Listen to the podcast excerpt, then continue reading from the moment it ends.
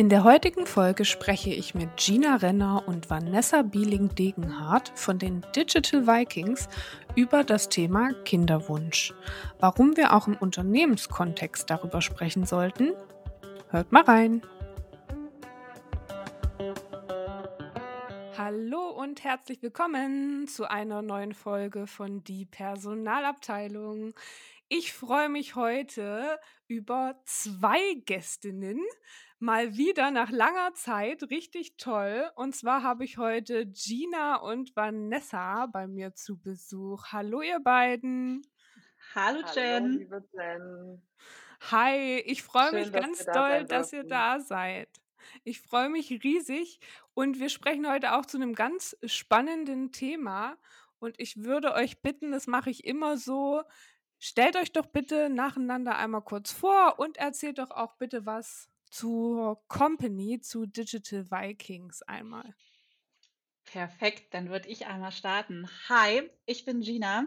Ich bin jetzt seit zwei Jahren bei den Digital Vikings mit dabei und wir sind eine Personal- und Organisationsberatung. Und es ist auch ganz wichtig zu sagen, dass wir beides betrachten, ähm, weil das einfach ganz untrennbar zusammengehört. Und unser Fokus ist hier, dass wir wirklich mit Unternehmen zusammenarbeiten, die digital handeln, also die online verkaufen. Das machen mittlerweile sehr viele Unternehmen, wie ihr euch alle vorstellen könnt. Ähm, und die Prozesse dahinter sind auch immer sehr vergleichbar. Ähm, ja, vielleicht noch kurz zu mir. Ich bin ähm, seit über zehn Jahren jetzt im Recruiting, habe schon viel in-house äh, im Recruiting gesehen, also ob das jetzt irgendwie in einer größeren Corporate-Umgebung war, kleinere Agenturen oder jetzt auf der Beraterin-Seite. Ähm, Recruiting ist das, wofür mein Herz schlägt. Plus das Thema Diversity, Equity und Inclusion. Ähm, das ist außerdem auch noch so sehr mein Herzensthema innerhalb vom Arbeitskontext. Cool. Danke dir, Gina. Hallo, liebe Jen, liebe ZuhörerInnen. Es ist wirklich schön, hier zu sein. Ich bin Vanessa, ich bin 32, ich bin seit Oktober Teil von Digital Vikings. Ich bin Head of People and Talent Solutions, ähm, beziehungsweise Co-Head of People and Talent Solutions. Ich darf diese Unit gemeinsam mit meiner lieben Freundin und Kollegin Gina leiten und führen da den, den Appell direkt an die Unternehmen, holt euch Doppelspitzen rein. Es ist ähm, ein wahnsinnig tolles Konstrukt. Ähm, genau, wir sind seit Oktober mit der Unit People and Talent Solutions auf dem Markt. Wir richten uns mit dieser Unit an digital agierende Startups, Scale-ups, Agenturen und Venture-Builder und begleiten Unternehmen hier in verschiedensten Konstrukten. Ein Konstrukt ist die Interimslösung, bedeutet, wir sind ähm, Interims Head of People and Culture, Head of HR oder RecruiterInnen. Ähm, wir begleiten Unternehmen aber weiter auch durch Workshops, was eine große Herzensangelegenheit ist, weil das ein, eine Möglichkeit ist, in sehr schneller, effektiver Weise ähm, Impulse zu setzen in den Unternehmen. Ähm, und die dritte Ebene ist die Consulting-Ebene. Das bedeutet Unternehmen, die Fragen haben, wie können wir unsere Recruiting-Strategie anpassen? Wie schaffen wir es eigentlich, eine HR messbar und KPI-getrieben auch zu steuern?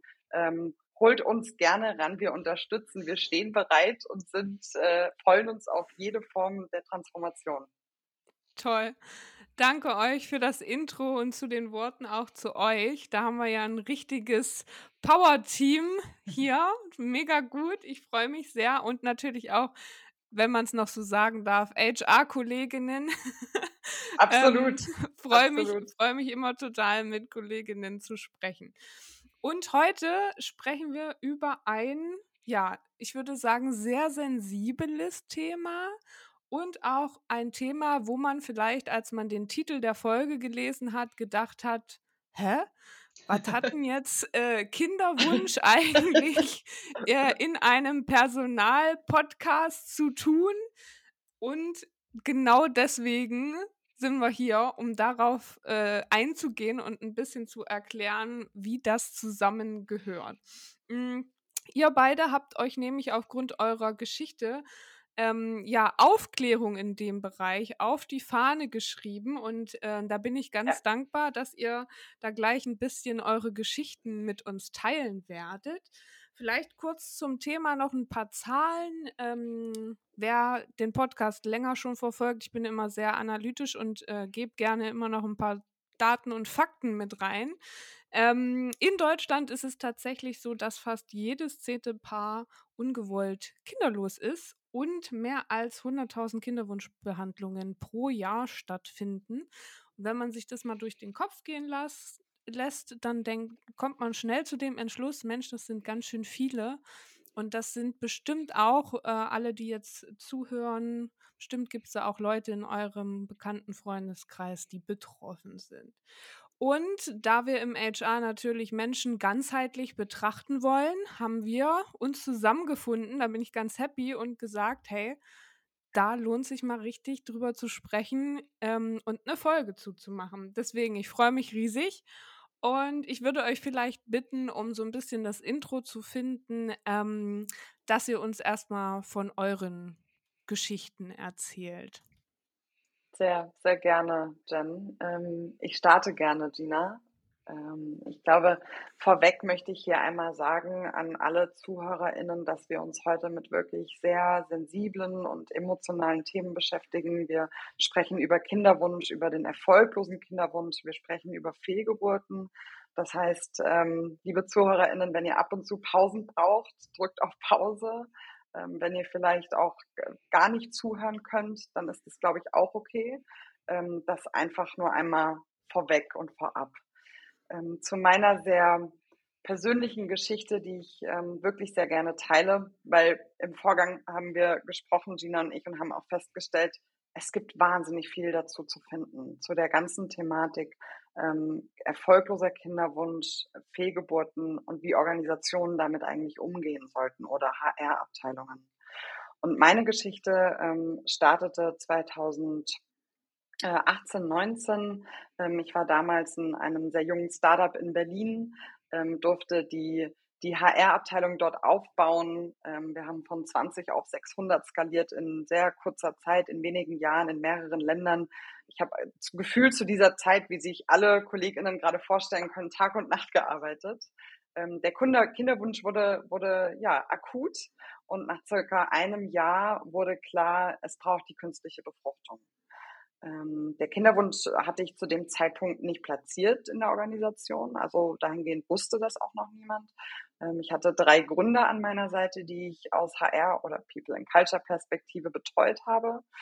Mm, und zu dem Zeitpunkt dann, als klar wurde, es braucht die künstliche Befruchtung, um den Kinderwunsch erfüllen zu können, ist natürlich erstmal eine Welt zusammengebrochen. Ähm, es war wahnsinnig emotional. Es hat ähm, in allen Ebenen beruflich, privat belastet.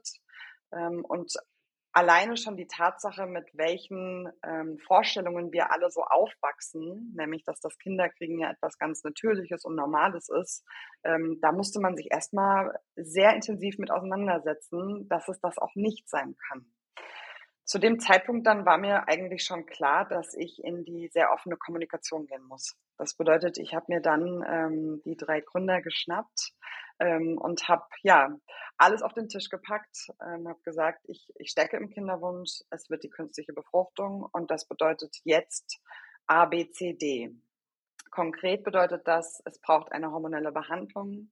Ich muss mich zu gewissen Zeiten auch tagsüber spritzen. Es bedeutet, dass ich an sehr vielen Arzt, Ärztinnen-Terminen ähm, da sein muss. Es bedeutet auch ähm, Termine, die mit einer Narkose einhergehen. Bedeutet vielleicht nicht nur eine Stunde, sondern auch mal einen Tagausfall.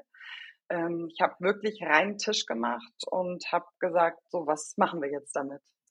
Und ich wurde ganz wunderbar und positiv überrascht, denn die drei haben die Frage gar nicht verstanden, was wir damit jetzt machen. Ähm, sie haben sehr, sehr natürlich und sehr menschlich reagiert, ähm, haben gefragt, inwieweit sie mich unterstützen können, welche Begleitung ich brauche, welche Bedürfnisse ich dahingehend jetzt habe. Und es war so ein Moment, ein erster Moment, dass ich gemerkt habe, mit wie viel Bias ich dahingehend eigentlich unterwegs bin. Mhm. Warum habe ich das nicht früher geteilt? Warum habe ich nicht schon viel früher das Thema angesprochen, dass ich im Kinderwunsch bin?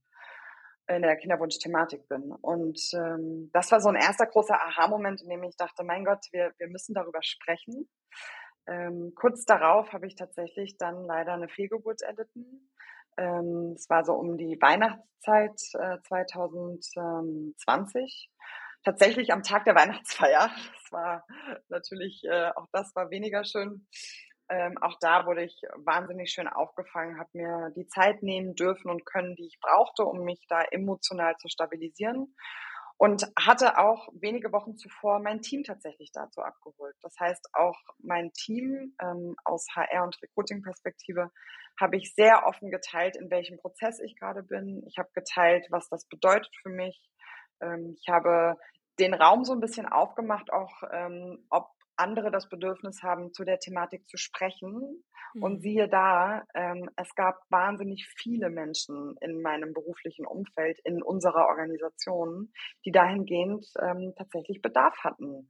Es hat sich so eine Art ich nenne es mal Kinderwunsch-Taskforce gebildet, in der wir, in der wir uns gegenseitig gesperrt haben, geteilt haben, was es mit uns macht im Umfeld, ähm, in unseren beruflichen Perspektiven auch. Es, es gab in diesem Prozess eigentlich schon wahnsinnig viel, viele Learnings ähm, durch die Aussprache einfach. Einfach nur dadurch, dass wir es ausgesprochen haben. Und äh, ja, dann im, im nächsten Versuch äh, hat es dann tatsächlich geklappt und meine Tochter kam im vergangenen Dezember zur Welt, gesund zur Welt. Ähm, das heißt, das, das ganze Thema Kinderwunsch hat mich circa zwei Jahre begleitet.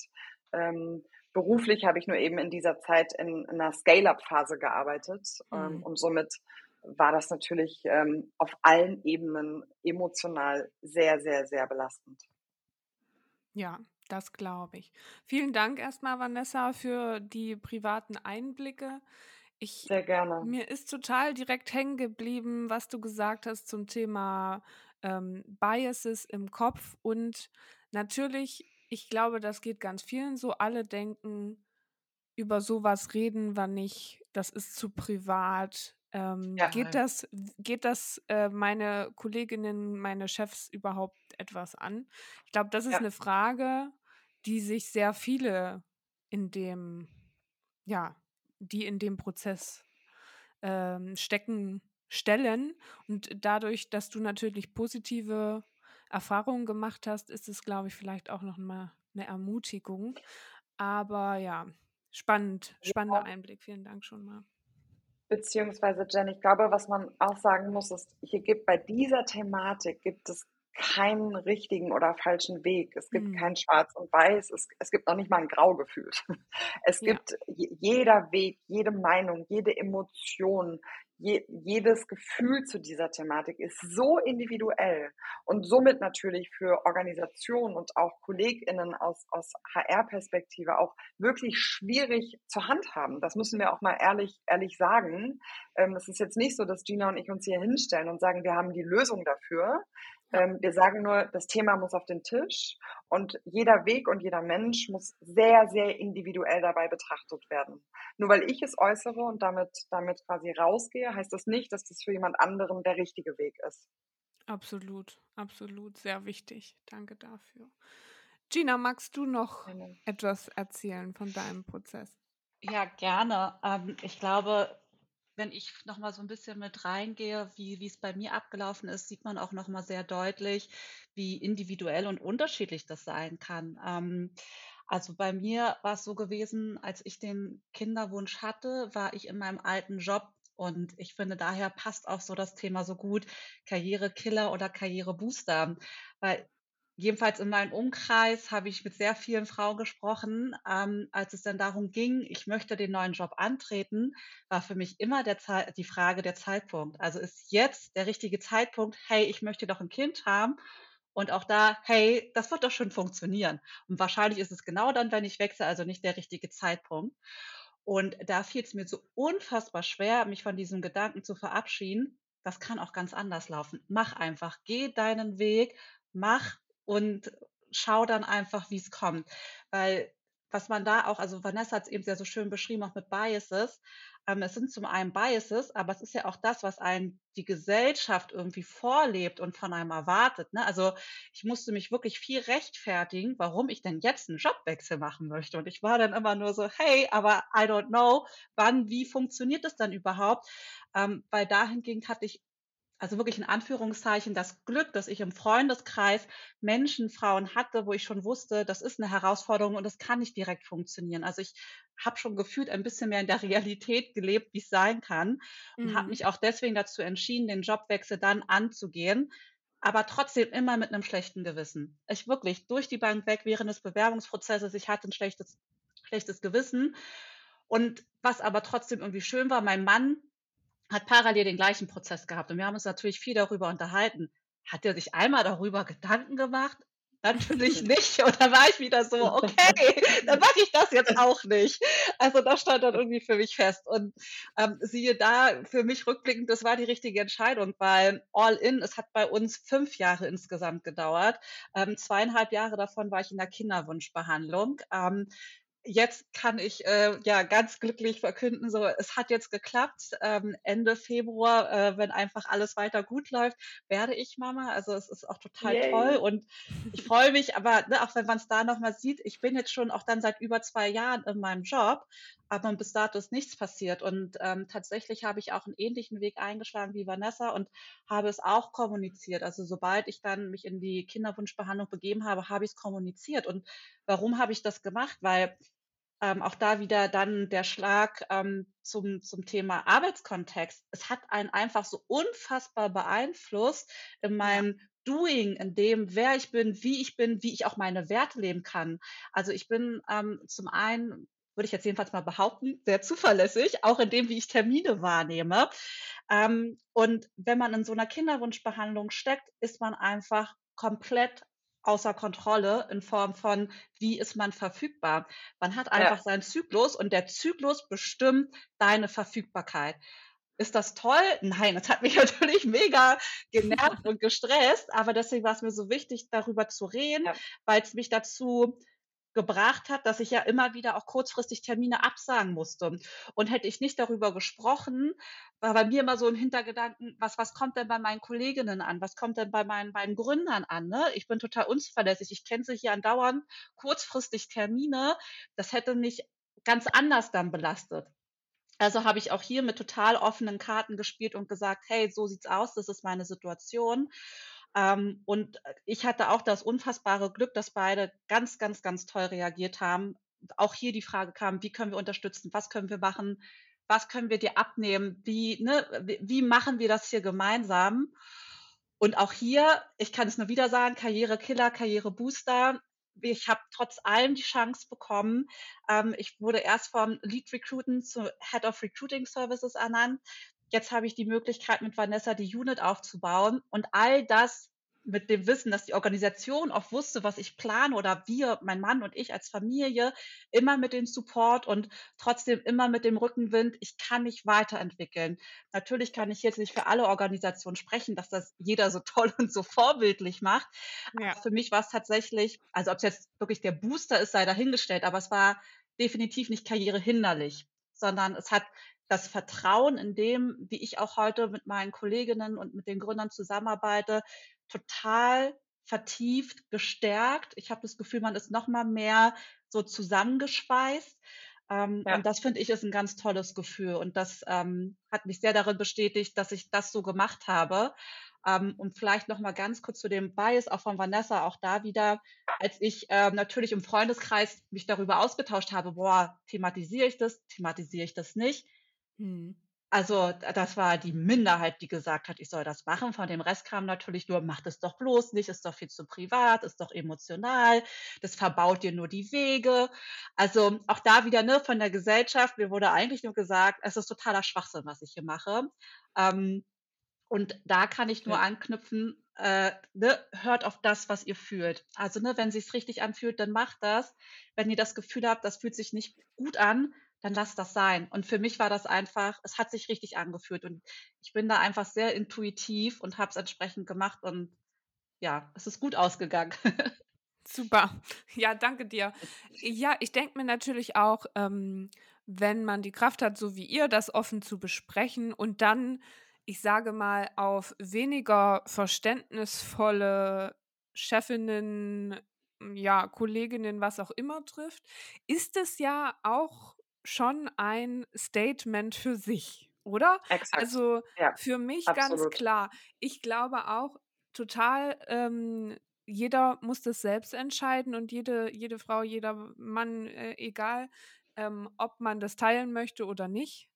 Ähm, aber wenn man sich dazu entscheidet und dann, ich sag mal, negative Rückmeldungen bekommt, finde ich das ja auch, ist es auch ne, nichts, was unbedingt für so eine, äh, für das Unternehmen beziehungsweise für die Kolleginnen und so weiter spricht, muss man ja auch ganz klar sagen, oder? Ich glaube, von daher würde ich auch immer versuchen zu bestärken. Aber ja, diese gesellschaftliche, ne, Tabuthemen, ne? Darüber spricht man nicht im Job. Das ist ja äh, vielleicht auch noch, um das zu ergänzen, nicht nur vielleicht beim Kinderwunschthema so, das ist ja bei ganz vielen privaten Ja, Themen so, ne? Gesundheitlich geht es mir nicht gut, ich sag lieber ja, nichts. Ähm, ich habe was in der Familie, ist was los. Es kann sonst was sein, alle möglichen privaten Themen. Ja. Und da ist ja immer noch so, ach, bloß nicht ansprechen, ähm, dann stehe ich, äh, ja, dann stehe ich bald auf der Straße oder die haben, die denken dann sonst was von mir und ähm, drücken mir einen Stempel auf oder behandeln mich komplett anders oder, oder, oder. Ich, Ja. ich äh, unterschreibe das sofort, Jen. Ich finde, was ich, was ich so spannend finde tatsächlich in der Betrachtung beim Thema Kinderwunsch und dem, was du auch gesagt hast, gewisse Tabuthemen, die einfach nicht auf den Tisch kommen aufgrund von Angst und aufgrund davon, auf, auf Angst auch diskriminiert zu werden tatsächlich durch Mhm. diese Tatsachen, die man da äußert. Beim Thema Kinderwunsch wiederum kommt es ja irgendwann zum Tisch, auf den Tisch. Also es kommt ja dann auf den Tisch, wenn wir über Vereinbarkeit von Familie und Beruf sprechen. Dann Ja. irgendwann kommt es ja ähm, zu dem Zeitpunkt, dass man sagt, wie machen wir das jetzt als Organisation, wie bilden wir das ab? Dann sind wir wieder in so einer, ich nenne das jetzt mal fachlichen, ähm, auf einer fachlichen Ebene unterwegs, in der man Arbeitszeitmodelle konstruiert, in der man schaut, wie sehen Interimslösungen aus, in der man schaut, wann sollten Meetings stattfinden, damit Menschen, die Teilzeit vormittags arbeiten, auch da sind. Also man geht ja eigentlich schon den Weg beim Thema Kinder, Familie und Vereinbarkeit. Ja. Nichtsdestotrotz, wenn, wenn wir uns anschauen, wann wird es zum Thema, ist es ja immer erst dann das Thema, wenn wir über den Mutterschutz sprechen, über die Elternzeit sprechen und über die Zeit danach. Aber liebe Organisationen und liebe Kolleginnen, wie wir ja gerade geteilt haben und wie wir wissen, da gibt es einen Prozess davor noch.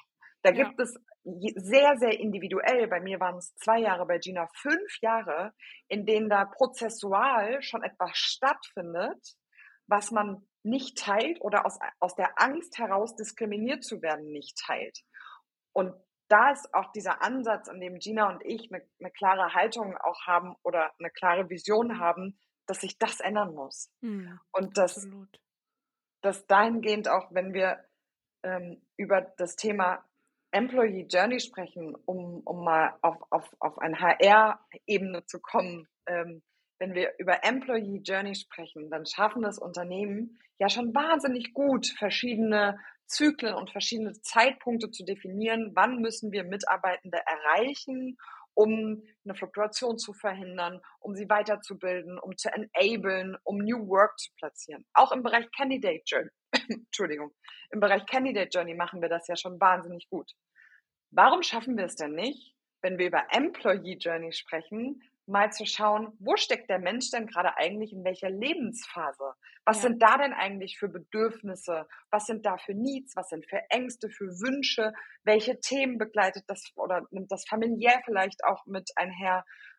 Und da habe ich manchmal, ähm, also fehlt mir das Verständnis und ich glaube, da kann ich mich auch, ich will mich da gar nicht reinwaschen. Ich kann mich da total mit in, in, in den Sack packen, warum wir das noch zu wenig machen. Ich finde, wir machen Mhm. das einfach noch zu wenig, ähm, um tatsächlich People and Culture gerecht zu werden. Ähm, und so ein bisschen weg vom Thema HR hin zu People and Culture, weil das gehört für mich auch dazu, den Mensch einheitlich und fokussiert zu betrachten und dafür eben auch die Betrachtung auf die, auf die persönliche Lebensphase zu setzen. Ja, Ich, ich würde auch noch, ach sorry, ähm, genau, ich würde vielleicht auch da noch ergänzen, wenn vielleicht jetzt bei dem einen oder anderen auch so die Gedanken kommen, ja, aber wie relevant ist es denn? Und ne, sowas, also muss man darüber wirklich so reden? Also ich glaube, alleine die Zahlen, die Jen am Anfang schon genannt hat, die sind der Hammer. Wenn wir dann noch mal reingucken bei dem Thema Fehlgeburten, ne, also bei Frauen, wo es noch nicht direkt ähm, gemessen werden kann, sprechen wir von 50 bis 70 Prozent, die eine Fehlgeburt allein und bei denen, wo es ähm, nachgewiesen ist, dass sie schwanger sind, sind wir dann bei 12 bis 24 Prozent. Also das heißt, in dem Fall ist es dann jede sechste Frau auch wiederum. Wenn wir jetzt hier in unserem Kreis gucken, ne, ähm, ich habe jetzt vorhin nicht erwähnt, aber bei mir war auch das Thema Fehlgeburt mit dabei. Also so, und man fängt an, darüber zu reden und man merkt, wie viele Leute betreffen das. Und es sind so unfassbar viele, viele, die davon betroffen sind, ähm, wo ich mir denke, doch, es geht jedem was an, weil die Zahlen, also guckt euch nur die Zahlen an. Also die sprechen ja. für sich und das dann einfach wegzuschweigen und zu denken, ach naja, ist das jetzt so relevant? Auch jetzt wieder so ein Thema, mit dem ich mich vielleicht beschäftigen muss. Ähm, und ich glaube, was du auch schon meintest, Jen, man kann das ja auch so super auf andere Themen adaptieren. Also das Thema jetzt Kinderwunsch, das ist so ein sensibles Thema, aber wir müssen ja wirklich dahin gehen und gucken, wie können wir denn eine Atmosphäre im Unternehmen schaffen, die so vertrauensvoll ist, dass sich die Mitarbeiter da auch wirklich öffnen und dass wir verstehen, wo stehen sie gerade, wie können wir unterstützen, ähm, um dann gemeinsam auch wirklich zusammenwachsen zu können. Ähm, weil nur wenn man ja auch wirklich in seiner, das klingt jetzt vielleicht esoterisch, aber ich bin davon sehr überzeugt, wenn man so in seiner Stärke und Energie stehen kann und ich weiß, ich kann sein, wie ich bin, ähm, dann erziele ich doch auch tolle und gute Ergebnisse. Also es ist doch auch gut für die Unternehmen. Ja. Also sie haben ja keinen Nachteil dadurch. Ja, Absolut, absolut würde ich auch so unterschreiben. Ich finde auch diesen Punkt, den du gebracht hast, äh, Gina, wo du gesagt hast, ähm, du hättest dich auch nicht wohl damit gefühlt, dass du dann immer mal ausfällst oder kurzfristig absagen musst und so. Ist natürlich auch löblich, ähm, dass du da so bist, sage ich mal. Aber ich finde es, es auch einen äh, spannenden Punkt, was, weil das, was ja durchaus passiert in Unternehmen, ist schon mal, ähm, wo man sich fragt, okay, die, da ist jemand immer wieder krank, da ist jemand, ähm, ja, wo man einfach merkt, da passiert gerade irgendwas im Hintergrund, ähm, wo man als Unternehmen dann ja auch manchmal äh, überlegt, okay, spricht man das an, man möchte nicht zu nahe treten. Die Person muss vielleicht dann auch auf einen zukommen. Das ist ja dann auch so ein ganz sensibler, ja. sag ich mal, Seilakt, wo man sagen kann, okay, wollen wir das als Unternehmen ansprechen, ohne, äh, ohne der Person zu nahe zu, tre äh, zu treten, um gemeinsam eine Lösung zu finden und so weiter und so fort. Das macht vielleicht auch nochmal die Sensibilität des Ganzen so ein bisschen klarer auch. Ne? Total. Total. Und dahingehend der, der zweite Appell neben der Employee Journey.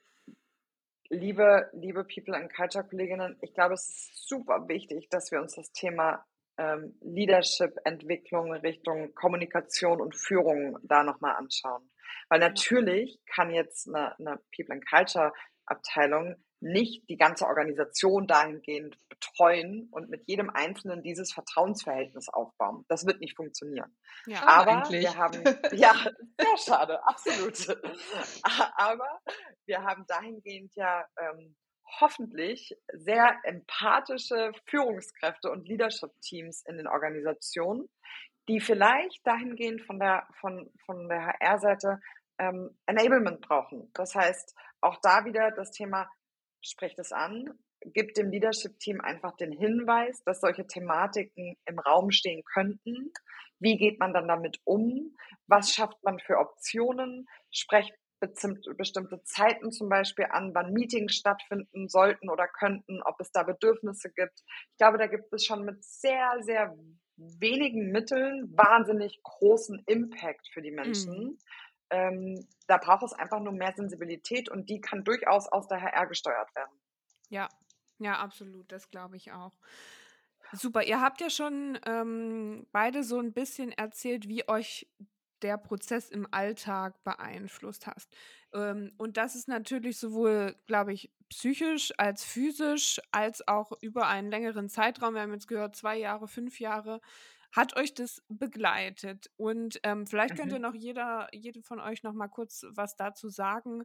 Ähm, wie hat euch das im Alltag beeinflusst, beziehungsweise auch, ähm, ja, hm, ja, also wie hat euch das Mhm. beeinflusst, äh, sowohl psychisch als auch physisch? Und ähm, würdet ihr sagen, zum Thema noch so ein bisschen Karrierekiller, Karrierebooster, dass, ähm, dass ihr, ja, dass euch das in eine Richtung auch dann ja, geschoben hat, beziehungsweise, äh, gedämpft hat, eure Energie, irgendwas. Erzähl doch einfach mal so 'n bisschen. Mhm.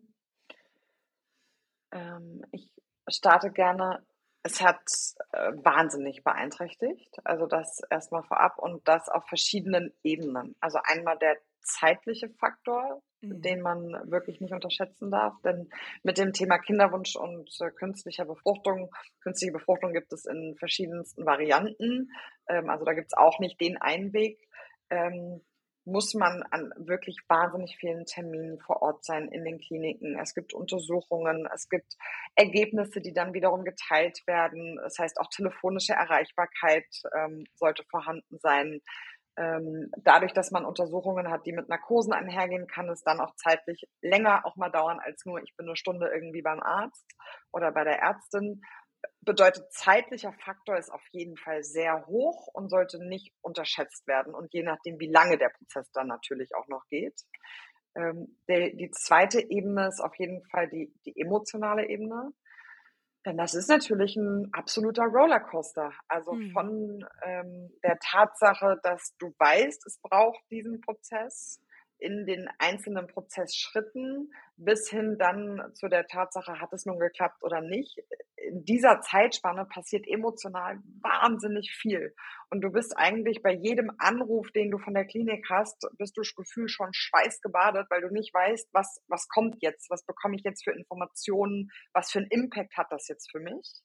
Und gerade wenn du, wie, wie Gina, so, so einen zweieinhalbjährigen Prozess Kinderwunschbehandlung hinter dir hast, ähm, Gina, ich hoffe, das ist okay, wenn ich da für dich einmal gerade spreche, ähm, dann, dann hat es auch irgendwann wirklich, dann bist du irgendwann an einem Punkt emotional, dass du echt keine Lust mehr hast. Du hast einfach keine Lust mehr und hoffst nur noch darauf, hoffentlich klappt das jetzt.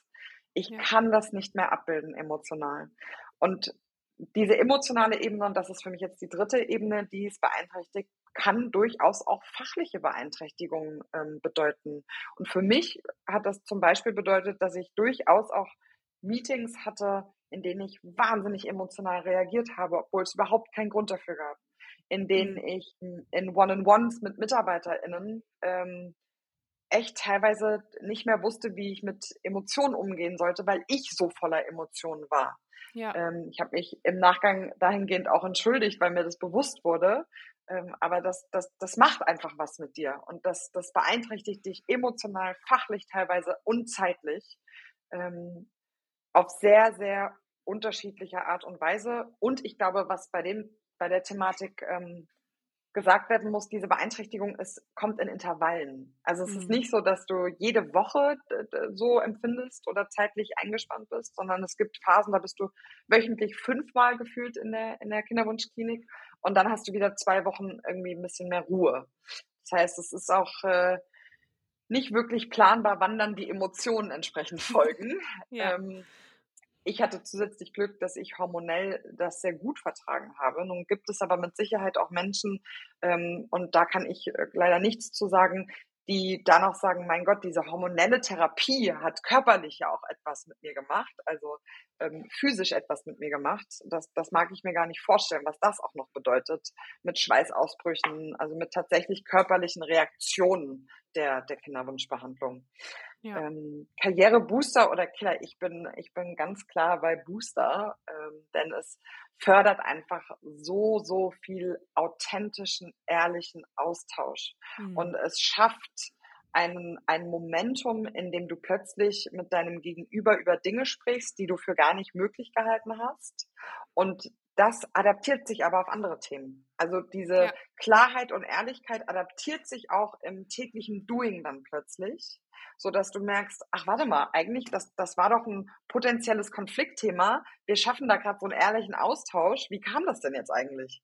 Und ich glaube, dass diese dieser authentische Austausch zum zum emotionalen Thema Kinderwunsch da nur helfen kann. Es braucht aber natürlich GründerInnen und Leadership-Teams, wie Gina und ich sie hatten, ähm, die das genauso sehen und das genauso ja. als Booster und nicht als Killer identifizieren. Ähm, denn äh, am Ende des Tages ähm, da gerne noch eine Zahl, äh, die ich gerne mit reinwerfen würde. Wenn wir alle Frauen uns angucken, die gerne arbeiten wollen würden, so viele Stunden, wie sie, wie sie sich vorstellen würden, hätten wir 840.000 Arbeitskräfte mehr zur Verfügung auf dem Markt. Mhm. Das ist eine Zahl, die ich jetzt nenne. Eigentlich kommt sie ja erst später zutage. Aber was ist denn mit der Dunkelziffer von Frauen, die im Rahmen durch Kinderwunschbehandlung ausfallen, weil sie sich zum Beispiel krank melden, weil sie Angst haben, diskriminiert zu werden, weil sie gewisse Karriereschritte nicht gehen, weil sie gar nicht platzieren, dass sie die gehen wollen, weil sie nicht wissen, dass sie es dürfen. Ich glaube, dass diese Zahl 840.000, wenn Kinder dann da sind, eigentlich muss man da noch eine Dunkelziffer draufpacken, ähm, und ich glaube, die Zahl würde ganz anders aussehen, wenn Frauen wirklich mal ehrlich sagen könnten, ich bin im Kinderwunsch und ich möchte trotzdem Karriere machen. Ja, ja, mit Sicherheit. Da bin ich auch überzeugt von, auf jeden Fall. Was man dann ja auch immer weiter ähm, stricken kann hin zu mh, hm, Frauen, die ne, die ersten zwölf Wochen sich nicht trauen, was zu sagen, obwohl es ihnen eigentlich schlecht geht und dann was weiß ja. ich, äh, lange krank sind ja. und ausfallen und so. Also das kann man ja ewig, Absolut, du hast ewig recht. weiter ja. stricken, ja. Super. Gina, möchtest du auch noch was sagen dazu? Ja, ich glaube, ähm, bei mir waren es so verschiedene Aspekte. Ähm, ich glaube, äh, auch so der Unterschied zum Thema Emotionen. Also natürlich war es für mich auch emotional, aber was ich merke, was es vor allem mit mir gemacht hat, ist auch besonders meiner Privilegien bewusst werden. Also ich mhm. habe probiert, immer so das Gute darin zu sehen, weil am Ende ich hatte das Privileg, diese ganzen Schritte zu gehen. Ähm, und da bin ich mir wieder sehr so all dessen irgendwie sehr, sehr stark bewusst geworden und habe nochmal mehr gesehen, wie es andere Menschen gibt, die Möglichkeiten nicht haben und die wahrscheinlich noch viel stärker darunter leiden. Ähm, und das auch wieder adaptiert ähm, auf, auf andere Bereiche, die weniger Gehör bekommen, wo ich so für mich gemerkt habe, da möchte ich einstehen. Ähm, plus auch dieses Thema Mann, Frau sein. Also ich habe es nur in den Gesprächen mit meinem Mann auch gemerkt, wie er sich einfach anders mit den Themen auseinandergesetzt hat, auseinandersetzen musste, ähm, was in mir eher immer so, ein, so eine Kämpfernatur, würde ich mal beschreiben, hervorgerufen hat, wo ich mir dachte, oh, wenn er das nicht macht, das habe ich ja vorhin schon beschrieben, ne, bei dem Jobwechsel, ey, wenn er das nicht macht, ich mache es jetzt einfach auch nicht. Ähm, und mir probiert daran, so, so ein Beispiel zu nehmen. Ähm, keine Ahnung, ob das immer alles so richtig war.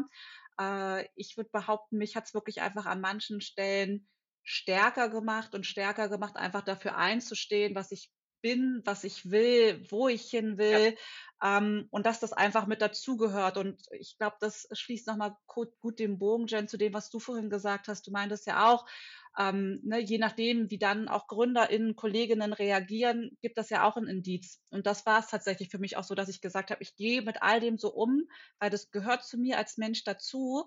Ähm, und je nachdem, wie die Reaktionen sind, kann ich dann aber auch wieder Entscheidungen treffen. Möchte ich in dem Umfeld bleiben oder nicht? Und aber auch hier ja. wieder, ich kann diese Entscheidung treffen, weil ich in einer sehr privilegierten Situation bin. Ähm, das war das, was mich tatsächlich sehr beschäftigt hat. Ähm, und ja, bis heute auch sehr äh, beeinflusst noch nachträglich und äh, immer wieder zum Denken anregt, worüber ich im Nachgang auch tatsächlich sehr dankbar dann für bin. Ja, ja, absolut. Finde ich einen ganz wichtigen Punkt mit der privilegierten Situation, weil natürlich ja. kann ich mir vorstellen, dass es auch durchaus Paare gibt, die sagen, so, wenn ich jetzt erzähle, dann werde ich meinen Job verlieren, weil aus den und den Gründen und das kann ich mir nicht, logischerweise nicht leisten und ich habe es auch nicht so einfach auf dem Arbeitsmarkt. Ja. Ähm, also total. Ich glaube, das ist ein ganz wichtiger Punkt, dass äh, wir da aus einer privilegierten Situation raus sprechen und es da auch durchaus andere Realitäten gibt. Ähm, Absolut. Vielleicht, um den Bogen auch nochmal so zum HR-Kontext äh, zu spannen. Was ich so toll finde, ist, dass ihr, glaube ich, ähm, ja, wahrscheinlich äh, wisst ihr das auch äh, oder habt ihr das ja im Alltag auch mitbekommen, dass ihr natürlich, wenn ihr so als Vorreiter, sage ich mal, offen darüber kommuniziert und auch innerhalb des Unternehmens, dass ich mir vorstellen kann, dass andere sich dann auch bestärkt gefühlt haben und jetzt vielleicht auch, nachdem sie das hier hören, bestärkt fühlen, das Thema anzusprechen oder ein anderes Thema, was genau so sensibel oder emotional aufgeladen ist. Das finde ich so wichtig, dass wir so Frauen wie euch dann auch haben, die da Vorreiter sind und so ein bisschen sagen, hey, ich mache das Thema jetzt auf und ich gebe da auch einen Raum für und ähm, wer Lust hat, sich auch auszutauschen und so weiter ja. und so fort. Ich glaube, das ist ganz wichtig, so da einen ersten Schritt in die richtige Richtung vorzugeben. Deswegen, um so ein bisschen den Bogen zum HR zu spannen, was sind denn so eurer Meinung nach, wie sollten die Unternehmen damit umgehen? Was sind so eure Tipps, wo ihr sagt, hey, HR da draußen, so könnt ihr das vielleicht mal in eurer Organisation ja, einen Stein lostreten sozusagen. Ich würde vielleicht direkt ganz kurz mit einem Punkt starten, ähm, weil das so passt zu dem, was du gesagt hast, Jen. Ähm, du meintest ja eben, ne, Vanessa und ich, wir teilen das jetzt gerade so und ich glaube, das ist auch das, was man als Tipp mitgeben kann und sollte. Es braucht halt Leute im Unternehmen, die das teilen, weil es hilft am Ende alles nichts, wenn man probiert, irgendwie eine Kultur zu schaffen und von den Mitarbeiterinnen erwartet, dass sie sich öffnen sollen. Ähm, aber auf den anderen Leveln passiert dann gar nichts. Also da bin mhm. ich immer ein totaler Verfechter davon, also sagt, man sagt ja auch immer, ne, der Fisch stinkt vom Kopf, so platt das Sprichwort ist, aber es ist halt einfach so. Und wenn es da an den Stellen nicht vorgelebt wird und ähm, das können ja so unterschiedliche sensible Themen sein, die man vielleicht teilt oder nicht teilen möchte, aber das muss, glaube ich, einfach schon gelebt werden. Ne? Dass diese Vorbilder müssen gelebt werden und es müssen Geschichten erzählt werden, sodass die MitarbeiterInnen, Führungskräfte ne, einfach sehen, das ist hier okay, das findet Raum und dafür werde ich nicht diskriminiert. Das wäre für mich so der erste Punkt, ähm, dass es total wichtig ist, diese Umgebung zu haben. Ja, wichtig. Mhm. Unterschreibe ich zu 100 Prozent, Gina. ähm, meine, meine Tipps an, an HR und People and Culture wäre auf jeden Fall schaut euch, ähm, wie ich eben schon sagte, schaut euch die Employee Journey nochmal an. Geht da nochmal, schaut euch da nochmal an, wie, in welchen Phasen die Menschen tatsächlich gerade auch persönlich stecken. Also wo können sie abgeholt werden, wo kann man sie begleiten auf einer menschlichen, privaten Ebene, wo sie das auch möchten. Das, das muss immer klar sein, dass das eine optionale Sache ist und ja. kein, keine Pflichtveranstaltung. Ähm, aber auch da weißt du denn, ich glaube, es gibt auch ganz viele Menschen, die möchten sich dazu äußern und wissen nicht wie. Das heißt, mhm. geht doch mal, horcht doch mal rein in eure Organisation. Horcht doch einfach mal rein und fragt nach. Manchmal ist dieses einfache Mittel Fragen ein Wunderheilmittel, ähm, in dem man sehr, sehr schnell tatsächlich schon sieht, da gibt es Bedürfnisse und die werden auch geteilt. Ja, und, wo ich da ganz kurz ja. anschließen würde, Vanessa, sorry, ich wollte dir nicht ins Wort fallen, aber ich finde das wieder so passend Easy. mit dem, was du sagst, stellt Fragen und oder gibt selber Beispiele. Also da kann ich nur ja. wieder von mir teilen. Sobald ich mich geöffnet habe und erzählt habe, was da mal bei mir passiert, wumms, auf einmal tritt man was los und links und rechts kommt, ja, bei mir auch, ja, übrigens hier und da. Und ich war nur so, are you kidding ja, genau. me? Also wo kommt denn das auf mhm. einmal alles her? Und ich glaube, das ist ja. am Ende die Mischung, ne? Fragen, aber auch dann wieder dieses Vorbild sein, und zeigen, das habe ich irgendwie. Ich glaube, diese Mischung, die kann super, super viel bewirken. Jedenfalls ist das, was ich für mich mitgenommen habe. Und wirklich, ja. also ich bin aus dem Staunen ehrlicherweise nicht mehr rausgekommen, was mir da alles irgendwie zurückkam. Ja, ich äh, als kleinen Einwurf vielleicht dazu, wie, wie würdet ihr denn vielleicht das angehen? Weil es ist ja sensibel und Nachfragen heißt ja nicht. Und jetzt kommt die Klischeefrage. Na, wann ist es bei euch denn soweit? Nein! ja, das, da bin ich ganz bei dir, Jen. Das ist Oder? Also ich, das ist ja so ein bisschen das Klischee, dass bei einer Frau ab einem gewissen Alter oder oh. auch bei Männern oder an sich, wenn man geheiratet hat, auch zum Beispiel, ähm, sowohl im Bekannten als Familien als auch Unternehmenskontext das als erstes kommt, oder? Jen, ich glaube, das ist leider Gottes gar nicht nur ein Klischee, sondern sehr oft Realität. Also mhm. ich ähm, ja. habe das schon sehr, sehr oft am eigenen Leib erfahren und äh, kann, kann dir nur sagen, es passiert genau so. ähm, aber es ist eine total berechtigte Frage und das kann man wunderbar vereinen ähm, bei dem Thema ähm, einem weiteren Rat an, an unsere KollegInnen, das Thema Vereinbarkeit sich nochmal anschauen, also Vereinbarkeit von Familie und Beruf und aber dann ein bisschen früher ansetzen. Also schaut euch das Thema Vereinbarkeit zu einem früheren Zeitpunkt an und macht dahingehend zum Beispiel eine, eine Survey im Unternehmen und mhm. fragt die Leute auf, auf wertebasierender Ebene, wie fühlt ihr euch zum Thema Vereinbarkeit von Familie und Beruf? Ist das ein Thema, was gesehen und gehört wird? Wünscht ihr euch hier mehr Austausch? Wünscht ihr euch andere Modelle?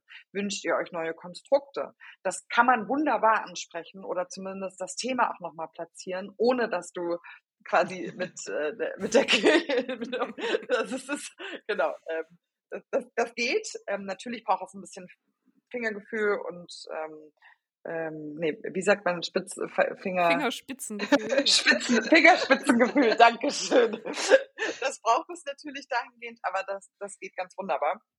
Ähm, und da, das kann man auch verbinden mit dem Thema Employee Journey, weil wenn man feststellt, aufgrund neuer Werte, die sich da zum Beispiel etablieren, dass man die Employee Journey anpassen muss, hat man dahingehend auch wieder einen totalen Change in der HR und weiß genau, okay, warte mal ganz kurz, da gibt es einen Teil von Mitarbeitenden, ähm, eine gewisse Zielgruppe, die müssen wir zu einem gewissen Punkt anders ansprechen, anders abholen, die haben andere Bedürfnisse und brauchen vielleicht andere ähm, Betreuungsschlüssel. Und ein weiter großer Ratschlag ist auf so einer sehr sachlichen Ebene, wenn ihr dann wisst, dass es so ist, wenn ihr wisst, es gibt Menschen, die eine Fehlgeburt erlitten haben, es gibt Menschen, die in einer Kinderwunschbehandlung sind, in Adoption sind, also es gibt, wir können das ja unendlich weiterspinnen, die, dieses mhm. Konstrukt. Ähm, fragt, wenn Sie es teilen, auch einfach nach. Was braucht ihr? Sollten wir gewisse Meetings zu gewissen Uhrzeiten zum Beispiel vielleicht verschieben. Ein ganz einfaches Mittel, was mir damals so geholfen hat, ähm, brauchst du gewisse Ruhezeiten am Tag, wenn du hormonell begleitet wirst? Gibt es gewisse Formate, an denen du vielleicht anders teilnehmen musst, zum Beispiel nicht mehr per Video, sondern per Telefon? Das sind ganz, ganz einfache Mittel und Fragen, bei denen die Menschen aber wahnsinnig gut abgeholt und gehört werden.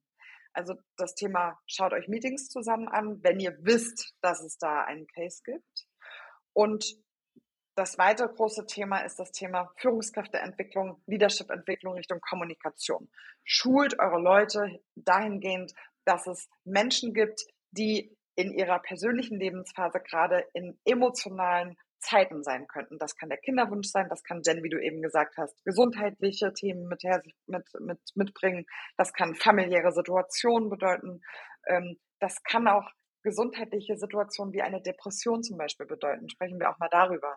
Ähm, also das, das gibt ja unterschiedlichste Momente, in denen Menschen vielleicht ähm, begleitet werden müssen durch ihre Führungskräfte. Und wenn dann natürlich die Führungskräfte nicht wissen, wie sie kommunikativ damit umgehen oder wie sie die Leute ähm, abholen, einfangen und wie man ihnen Gehört verschafft, das ist natürlich ein Momentum, der, der ist inakzeptabel.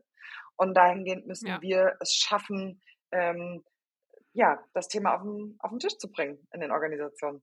Packt es auf den Tisch. Ich, ich glaube, da kann man noch total gut ergänzen, ähm, auch gerade bei dem Thema ne, Leadership, wie führe ich. Ähm, also auch da ja einfach schon mitzudenken, geht in regelmäßigen Austausch. Also wie viele Organisationen gibt es, wo die Führungskräfte nicht in regelmäßigen Austausch mit ihren Mitarbeiterinnen stehen? Wie soll da ein Vertrauensverhältnis entstehen? Wie soll da eine ehrliche Gesprächskultur entstehen, wenn das gar nicht gegeben ist? Ähm, ne? Also ganz, Klassiker Weeklies gestaltet die so, dass dass dann Vertrauensverhältnis entstehen kann, dass da so ein Safe Space ist. Ähm, nutzt diese wertvolle Zeit. Ich weiß, also auch ne, operatives Geschäft kennt jeder und dann kommt das Tagesgeschäft, soll ich hier vielleicht noch so ein Gespräch führen. Ähm, mhm. Aber es ist essentiell und es ist wichtig. Und wenn ich das Gefühl habe, dass es eher was Lästiges ist, muss man vielleicht auch nochmal überlegen, bin ich hier überhaupt in der richtigen Rolle? Weil als Führungskraft sollte es ein Thema sein, was mich interessiert, wo ich mich für einsetze und wo ich mir gerne für Zeit nehme ähm, und darauf Richtig. achte, wie es meinen Mitarbeiterinnen geht. Also das finde ich so wichtig, da einfach dran zu bleiben und den Leuten ein gutes Gefühl mitzugeben, weil also wenn, wenn, also ne, wenn da dieses Vertrauen nicht da ist, kann ich noch so viele Formate haben ähm, und dann öffnen sich die Leute trotzdem nicht. Absolut, absolut. Ganz wichtiger Punkt als äh, Führungskraft, sich Zeit zu nehmen und aber auch an die Unternehmen an sich die Zeit auch zu geben. Ne? Ja. Das ist ja. aktive Zeit und wenn jemand viele Leute äh, betreut als Führungskraft, dann kann das auch teilweise einfach ein Fulltime-Job schon allein sein. Und Absolut, da, ja. da muss man sich ja manchmal auch so, in manchen Branchen ist es ja, da wird es so irgendwie mitgemacht, ne? Mhm. Ja, wenn, ich, ähm. wenn ich schon höre, irgendwie, dass eine Führungskraft 13 Leute irgendwie betreuen soll, da gehen bei mir schon die Alarmglocken los. Da denke ich, Ja. wie soll das bitte funktionieren? Also also rein rechnerisch neben Tagesgeschäft. Also dann entweder ist es wirklich jemand, der sich nur um das Thema Führung und äh, Mitarbeiterin kümmert und, und dann sind vielleicht keine anderen Themen mehr, ist ja auch super. Aber das in einer Mixfunktion, ah, da hätte ich schon, ja, da hätte ich schon Bauchschmerzen. Wüsste ich nicht, wie weit ich da in so einem Bewerbungsprozess weitergehen würde. Ja, wahrscheinlich gar nicht.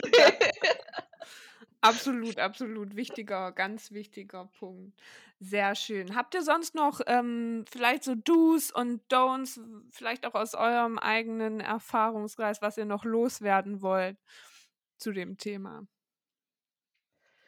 Ich glaube, bei Don'ts, was du vorhin auch angesprochen hast, Jen, dieses Thema, hey, wann ist denn das soweit? Also, weil Hm, das ja. weiß ich aus einem famili familiären Kontext, tatsächlich da weniger im Arbeitskontext. Da waren immer mal so Andeutungen, auch gerade nachdem ich geheiratet habe. Ähm, aber das Klar. Thema, ja, aber das Thema ist wirklich, du kriegst es halt wirklich ja aus in allen Bereichen, in allen Lebensphasen, die man nicht Lebensphasen, Lebenssituationen, ne? also ob ich jetzt privat bin, auf Arbeit bin, das sind immer wieder so kleine Stiche gewesen, wo ich irgendwann echt richtig abgenervt reagiert habe. Da konnte ich auch nicht mehr nett antworten, da war ich nur noch so, ey, du hast gerade gar keine Ahnung, was hier abgeht, nerv mich einfach nicht. Also das ist für mich so da, der ja totale Don't gewesen. Oder ist es auch heute noch? Ich wurde damals, nachdem ich das erste Baby verloren habe, so angesprochen tatsächlich von jemandem und war so getriggert in dem Moment, dass ich auch wirklich explodiert bin. Ich bin wirklich explodiert und habe ähm, demjenigen damals auch äh, ordentlich eingeschenkt, ähm, in der Hoffnung, dass äh, er das nie wieder tun wird und nie wieder fragen wird. Ähm, vielleicht muss es auch manchmal passieren, denke ich mir. Also so eine sehr heftige Reaktion, weil die, die Frage ist einfach, die, es geht nicht, es funktioniert nicht, es darf nicht sein ähm, und es sollten andere Fragen sein, die, die da bewegen und nicht das. Ähm, ja. Ein Don't ist auf jeden Fall auch, ähm, dass dieses ganze Thema, was wir gerade schon gesagt haben, Vereinbarkeit früher betrachten. Ich glaube, jetzt auch seitdem meine Tochter auf der Welt ist, wird mir bewusst, wie lange dieser Prozess Vereinbarkeit uns begleitet. Also be wir beginnen damit beim Kinderwunsch und jetzt wird mir bewusst, wir hören damit nie wieder auf. Das Thema Vereinbarkeit ist nicht nur ein Thema, in dem man sich mal kurz anschauen sollte, ja, haben wir ein Teilzeitkonstrukt, ja, nein, oder schaffen wir Sharing? Nee, eigentlich müssen wir da viel tiefer reingehen. Also, was ich sagen möchte, ein großes Don't ist, zu denken, dass nur wenn wir kommunikativ das Leadership-Team enabled haben oder wenn wir gewisse Teilzeitkonstrukte ähm, der Organisation ermöglichen, damit ist das Thema nicht erledigt. Also man muss tiefer einsteigen, man muss mehr verstehen, man muss auch vor allem unsere Bias einfach mal versuchen ähm, zu hinterfragen. Und auch da vielleicht eine schöne Anekdote. An meinem ersten Arbeitstag bei Digital Vikings, ähm, ich bin Vollzeit gestartet. Ähm, meine Tochter war ähm, ja fast äh, neun, neun Monate alt und natürlich hatte ich auf der einen Seite wahnsinnige Lust und richtig, ähm, ich war so in, in einem Momentum, dass ich dachte, ich will, ich will jetzt arbeiten. Ich habe richtig Lust auf meine Arbeit und liebe auch, was ich tue. Und ich bin dann unterwegs im Büro gewesen und mir wurde plötzlich schlagartig bewusst, oh Gott, was mache ich eigentlich gerade? Es ist äh, schon auch wirklich eine sehr tiefgreifende Entscheidung, die wir da irgendwie getroffen haben als Familie, in der wir beide Vollzeit arbeiten. Mhm. Und Thomas, einer der beiden Gründer, ähm, begrüßte mich dann an meinem ersten Arbeitstag und sagte dann, hey Vanessa, und wie geht's dir denn? Und ich ähm, war in einem Modus und habe gesagt, richtig gut und ich habe Lust und lass uns was reißen jetzt und ähm, was jetzt, was ist heute geplant? Und ich war total im Arbeitsmodus und dann setzten wir uns hin und er sagte zu mir, nee Vanessa, wie geht's denn dir damit mit deinem Kind heute? Wie geht's dir damit, dass du hier bist, dass du weißt, dass du jetzt Vollzeit arbeitest und dein Kind nicht bei dir ist? Bist du okay damit? Mhm. Und ich war so überwältigt von dieser Frage und habe wieder Bias gemerkt, ich habe überhaupt nicht damit gerechnet, dass er mich das fragen würde. Das war für mich überhaupt keine Realität, dass diese Frage auf den Tisch sein, kommen könnte und hätte es, glaube ich, in meiner Vorstellung auch eher als was als eine Schwäche empfunden, wenn ich es geäußert hätte. Wenn ich einfach gesagt hätte, vielleicht vermisse ich mein Kind heute auch ein bisschen. Ja. Was ja total normal ist und total in Ordnung ist. Und ich fand es so wunderschön, dass er das auf den Tisch gebracht hat und gesagt hat, horch mal immer wieder in dich rein und schau mal, ob das der Weg für dich ist. Ja. Und da, seitdem wusste ich, ah ja, also Vereinbarkeit ist äh, begleitet, für, begleitet uns jetzt für immer, sei es beruflich oder eben privat. Hm. Ja, sehr ich schön. Würd, ich würde vielleicht noch ein Du mit hinzufügen, ähm, weil das finde ich generell immer so wertvoll, fragt nach, was die Leute brauchen oder wie sie wollen, wie damit umgegangen wird. Also, ne, die eine Person will vielleicht viel damit davon teilen, wie die Kinderwunschbehandlung ist oder generell der Prozess ist und andere wollen weniger teilen. Die wollen vielleicht einmal nur kurz droppen und sagen, so ist die Situation, nur dass ihr Bescheid wisst ja, genau. und dann genau. will man darüber nicht mehr sprechen und ähm, gesteht den Leuten auch zu, dass sich das in den Phasen ändern kann. Also, ne, einfach immer wieder anbieten, magst du drüber reden? Gibt es was, was du teilen möchtest? Und ne, je nachdem, wie sich die Leute entscheiden, ist das auch in Ordnung, weil das habe ich zum Beispiel bei mir auch gemerkt, dass ähm, ganz viel Unsicherheit auch bei den anderen Leuten war, ne? dass die manchmal gar nicht ja, wussten, ah, ich weiß, das ist ja ein sensibles Thema, deswegen frage ich dich gar nicht so viel danach. Und ich dachte mir so, ich ey, ich habe hier geteilt, ja. ich bin in der Kinderwunschbehandlung und ihr fragt mich gar nicht, wie es läuft. fragt mich dann keiner, wie wir, wo, wo wir gerade stehen, wie es so ist, wie es mir so geht.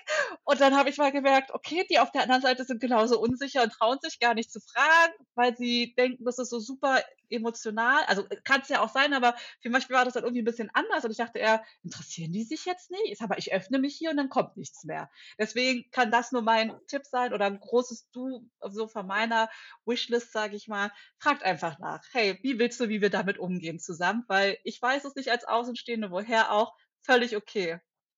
Super. Richtig. Ja, richtig guter Tipp. Ja, dieser, diesen Raum schaffen für offene Kommunikation und auch diesen, für diesen vertrauensvollen Austausch. Ne? Ja. Also ich glaube, das ist, das ist ja das Schwierige, dafür mhm. Raum zu machen, dafür Zeit zu schaffen. Ähm, und ja, genau wie du sagst, es gibt unterschiedliche Menschen, die unterschiedlich umgehen. Klartext, wie möchtest du dass wir darüber sprechen. Ist es okay, wenn wir dich fragen, ähm, möchtest ja. du lieber von alleine dann kommen und erzählen? Finde ich einen ganz wertvollen Tipp, glaube ich, um auch so ein bisschen ähm, ja die, die ganze Situation zu entschärfen und ihr auch so ein bisschen den, äh, ja, so diesen, diesen Schleier zu nehmen und einfach zu sagen, so, wir reden offen drüber. Offene Kommunikation. Finde ich richtig gut. Da sind wir wieder dabei. Ja. ja. Am Ende kommen wir wieder bei der offenen Kommunikation. Ja, es ist immer das Gleiche. super toll, super schön. Ähm, ihr beiden, ich glaube, ihr habt wahnsinnig viele wertvolle Tipps gegeben Hoffentlich. da draußen. Ich bin mir, ich bin mir sicher, ich bin mir sicher, sowohl, ich glaube, ihr habt sowohl bestärkt HR, Führungskräfte, People and Culture, sich über das Thema mehr Gedanken zu machen und das vielleicht mal mit auf einen To-Do-Zettel auf dem Schreibtisch ähm, zu nehmen und vielleicht auch mit in das nächste ähm, Leadership-Meeting, um das Thema mal so ein bisschen einfach loszulegen damit, weil ich glaube, da ähm, ist schon viel getan, wenn man jetzt einfach mal darüber spricht und loslegt. Ich glaube aber genauso viele Frauen und Paare da draußen bestärkt, das Thema vielleicht nochmal anders anzusprechen und anders zu kommunizieren. Und dafür bin ich euch wahnsinnig dankbar, dass ihr das so offen mit uns geteilt habt und möchte mich da auf jeden Fall ganz doll für bedanken, für all eure Expertise und Erfahrungen. Danke, dass wir das sehr, hier mit äh, dir und äh, mit allen Zuhörerinnen teilen durften. Also das ist ja ähm, auch eine Chance, äh, dass das Total. Thema einfach mehr Gehör bekommt und du hast uns dabei unterstützt. Von daher danke auch an dich, Jen. Danke dir, Jen. Ja, richtig. Ja, sehr gerne. So, ich glaube, da draußen sind jetzt bestimmt vielleicht auch ein paar Leute, die sagen, ach, ich würde mich gern mal nochmal mit Vanessa, Gina oder mit euch beiden zusammen austauschen, egal auf welcher Ebene oder aus welchem Blickwinkel, Unternehmens, Privat, was auch immer. Deswegen, ich würde euch bitten, wie kann man euch denn am besten erreichen? Teilt doch, doch mal so ein bisschen. Äh, seid ihr auf LinkedIn unterwegs? Wie Klar. findet man euch? Überall. Ich glaube, man braucht nur unseren Namen googeln, dann kommt man auf die Digital Vikings Website, da sind unsere Kontaktdaten. Ja. Bei LinkedIn sind wir beide vertreten, da gern einfach immer anschreiben. Ähm, ansonsten unser Name, das können wir ja wahrscheinlich auch dann einfach in den Show Notes noch mit reinnehmen. Ähm, genau. Ähm, E-Mail-Adresse, also alle Wege, wir sind da total offen. Das wollte ich Überall. gerade sagen. Ich werde alles in die Shownotes packen, dann könnt ihr da direkt äh, den Kontakt aufnehmen. Und ähm, wir freuen uns natürlich auch über Feedback zu dem Thema, wenn ihr vielleicht eine Geschichte habt, die ihr da auch noch teilen wollt zu dem Thema, sowohl positiv als auch vielleicht negativ. Schreibt uns auch gern oder schreibt mir auch gern jederzeit. Ähm, an die E-Mail-Adresse, die ihr auch in den Show Notes findet. Würde uns auf jeden Fall interessieren, andere Geschichten da draußen, die es auch gibt, oder? Ja, absolut. Sehr schön. Dann nochmal vielen Dank für eure Zeit, für den ganzen Input und ähm, dass ihr das Thema geteilt habt. Und ich wünsche euch, dass ihr da weiter die Fahne oben haltet und aufklärt. Ich bin auf jeden Fall mit ganz vorne dabei und äh, versuche euch da zu unterstützen. Vielen Dank. Dankeschön, Jen. Macht's gut. Tschüss. Bis dann. Tschüss. Bis bald. Tschüss.